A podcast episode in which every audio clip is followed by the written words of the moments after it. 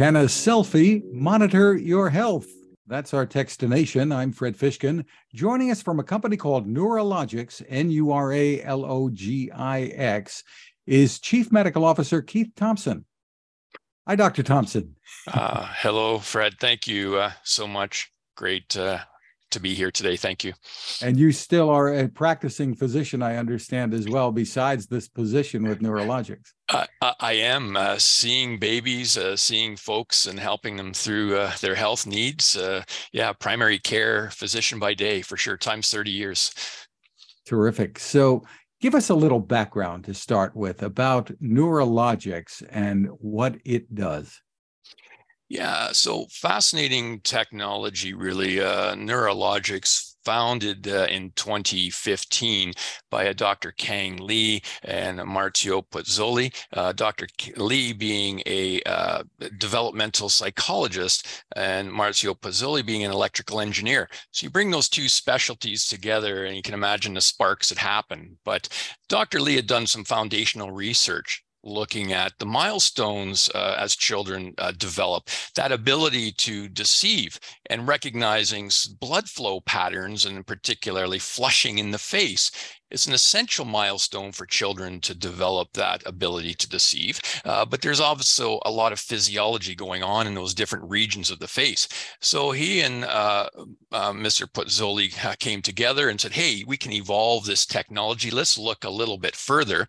And through their work, we're able to develop a uh, novel form of remote photoplethysmography called transdermal optical imaging TOI is a trademark uh, term that we use.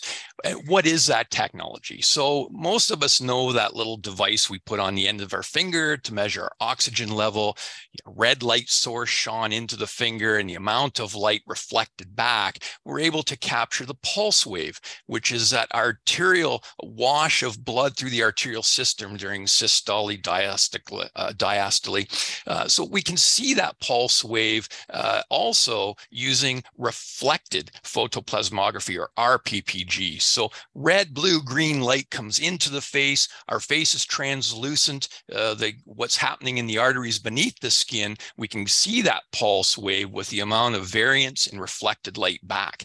Once we capture that pulse wave, now we're into the sweet spot because there's all sorts of feature analysis that can be done. You can look at the shape of the wave. You can look at the velocity of ascent and descent. You can capture the beat to beat variability, what many will know as heart rate variability.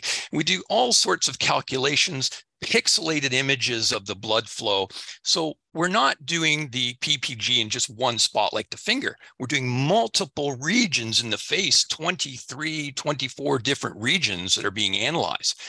Combine that with machine learning. So now we can look at those data patterns. So imagine taking 40,000 individuals that you know all of their ground truth, their blood pressure, uh, their blood sugar values, uh, the, some of their medical history, and build out those patterns in that machine learning data. And now we can train the models to start to recognize certain things.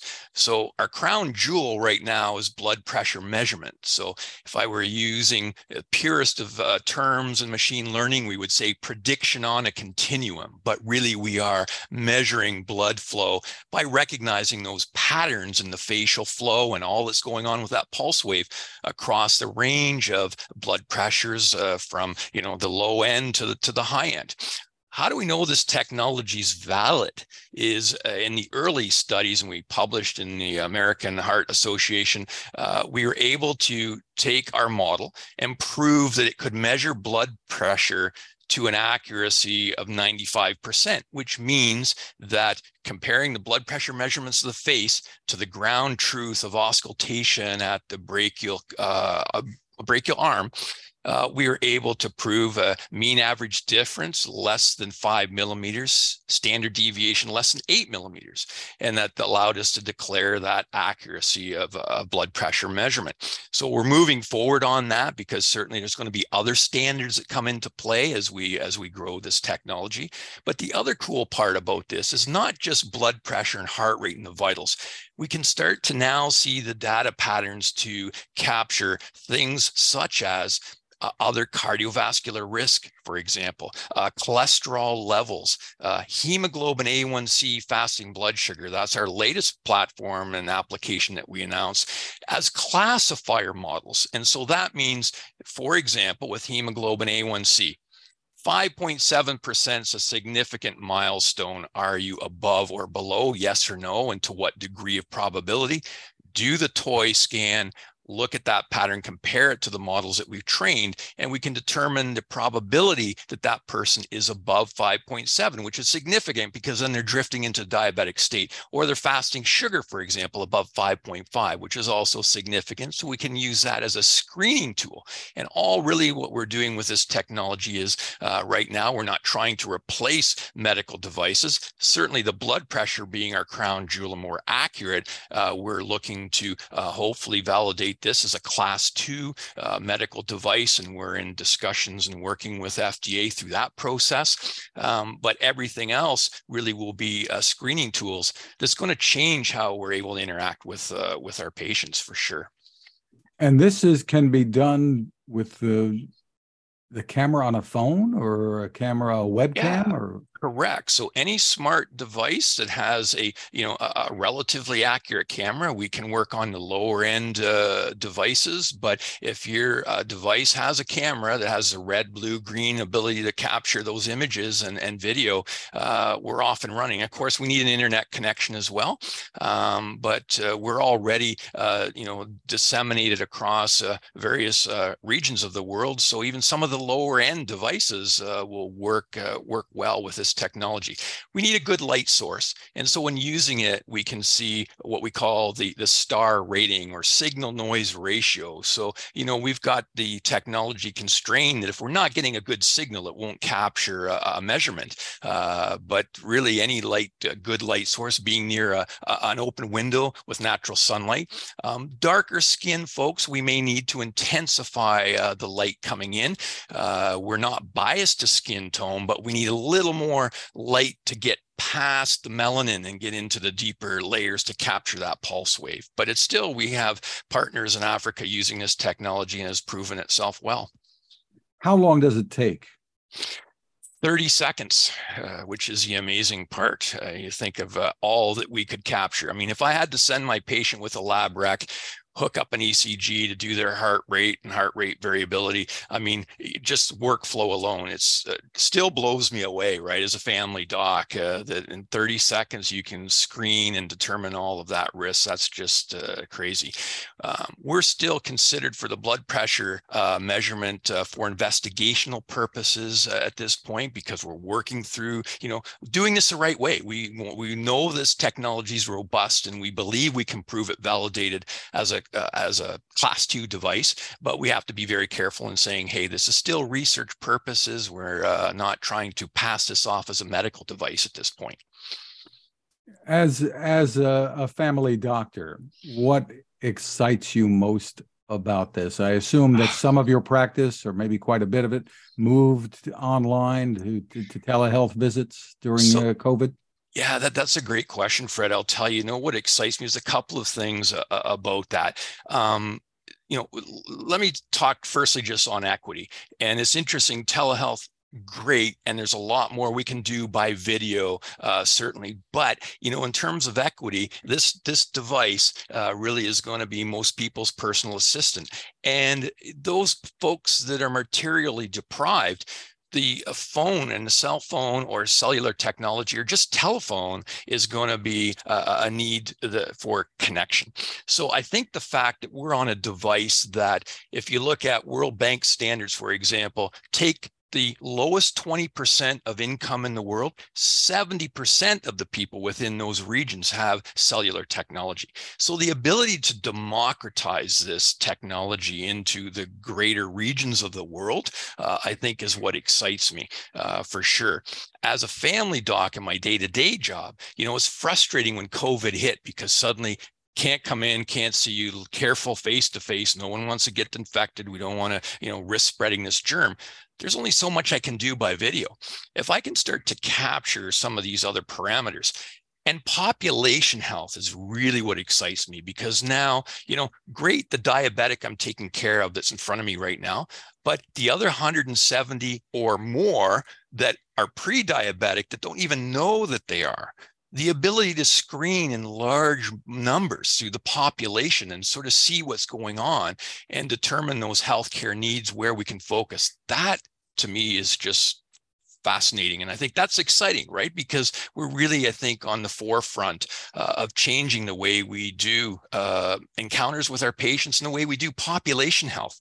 I mean, this is a great tool for that when you think about it, right? That we can reach massive uh, regions. Uh, we're literally in the process now of finalizing some details with a uh, health authority in South Asia uh, to screen for cardiovascular disease in a region of over a million people. can't release names just yet because I say the details are still being uh, finished up now, but we're pretty confident by uh, early next year we'll be able to disclose uh, what's going on. And that's just, as I said, going to change how we do business for uh, global populations. So, if I can envision what a, a visit uh, might be like, uh, typically if i went to a, a, physician's office there'd be an assistant who comes in maybe does the blood pressure and does some of the preliminary stuff before the the doctor comes in with my chart or, or whatever and, and takes a look at uh, what was found. If we're using this technology, then maybe I go online and the, the camera does the scanning and then the doctor comes in and says, Oh, I see what what what the situation is here in a very similar way, I suppose.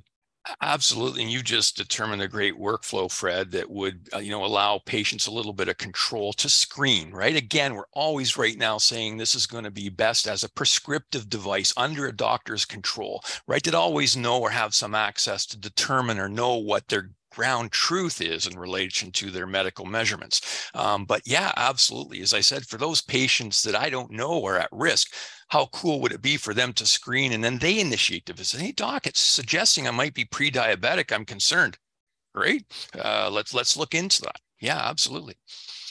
And then you get blood work done or, or whatever. I guess is a follow up. So, uh, how does this get brought to market? Is it through medical offices and physicians, yes. or is it something that I would download an app and yeah, you know, I have a I have a ring, the Oura ring that's telling me yeah, my temperature yeah. and and things like that too.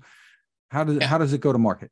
Yeah, so absolutely, we're structured as business to business or business to business to consumer. So right now, uh, as a uh, subscription software or SaaS offering, uh, our customers being a lot in the insure tech, for example, uh, they would set this up. Some of them white label the technology, offering it to their customers to be able to scan and get those indicators or determine their uh, their health risk. Um, you know, direct to consumer, you know, puts us again into medical device territory, and so clearly we have to say, look, we're investigational at this point. We can't do that. Uh, we are, you know, focused on general wellness and screening for populations, and that's really how the technology gets used as a subscription service. NTT Data, for example, one of the largest telecoms in Japan, looked at over 200 technologies worldwide and decided Nuralogix was the one that they wanted to work with and partnered. And so we're being offered to their customers looking to build some health and, and wellness uh, programs. Bupa Insurance, again, another large provider in Spain, Latin America, uh, use our devices at intake screening tool. Uh, and Sanitas, a large digital hospital uh, in, in Spain, also has put this directly into the workflow in exactly the scenario you just described, right? The the patient does the screening, does that initial intake, and then uh, follows up, and the physician is able to hit on those key targets that need further identification or, or attention. And I assume this can only get better, uh, whether it requires maybe a more specialized camera that people would have in their home. Uh, probably not that expensive to do, but one that would be targeted to these needs, or I, I can only imagine what could come.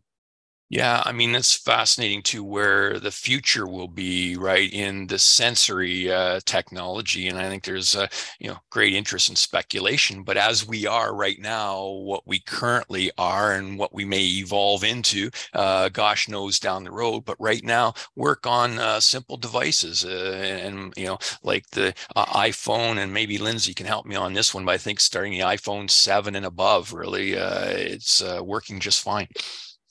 So one of the things you're announcing at the Consumer Electronics Show is this Anura A N U R A telehealth platform. Tell us what that is. Yeah, so uh, really fascinating. Again, it's going to, I think, revolutionize or potentially revolutionize telemedicine. So, first up, investigational at this point, uh, not clearly defined as a medical device. But as I described how our app captures vital signs, imagine during the, uh, a telemedicine feed and during a normal video encounter, doing that real time. So there's literally every one second an update uh, on blood pressure, heart rate, breathing rate, and uh, heart rate variability and mental stress. So, uh, a physician being able to see with uh, an interview of a patient a live feed of their vitals, or during a mental health encounter, say with a psychologist, being able to get some feedback on things like heart rate variability or what sort of stress that the patient is under.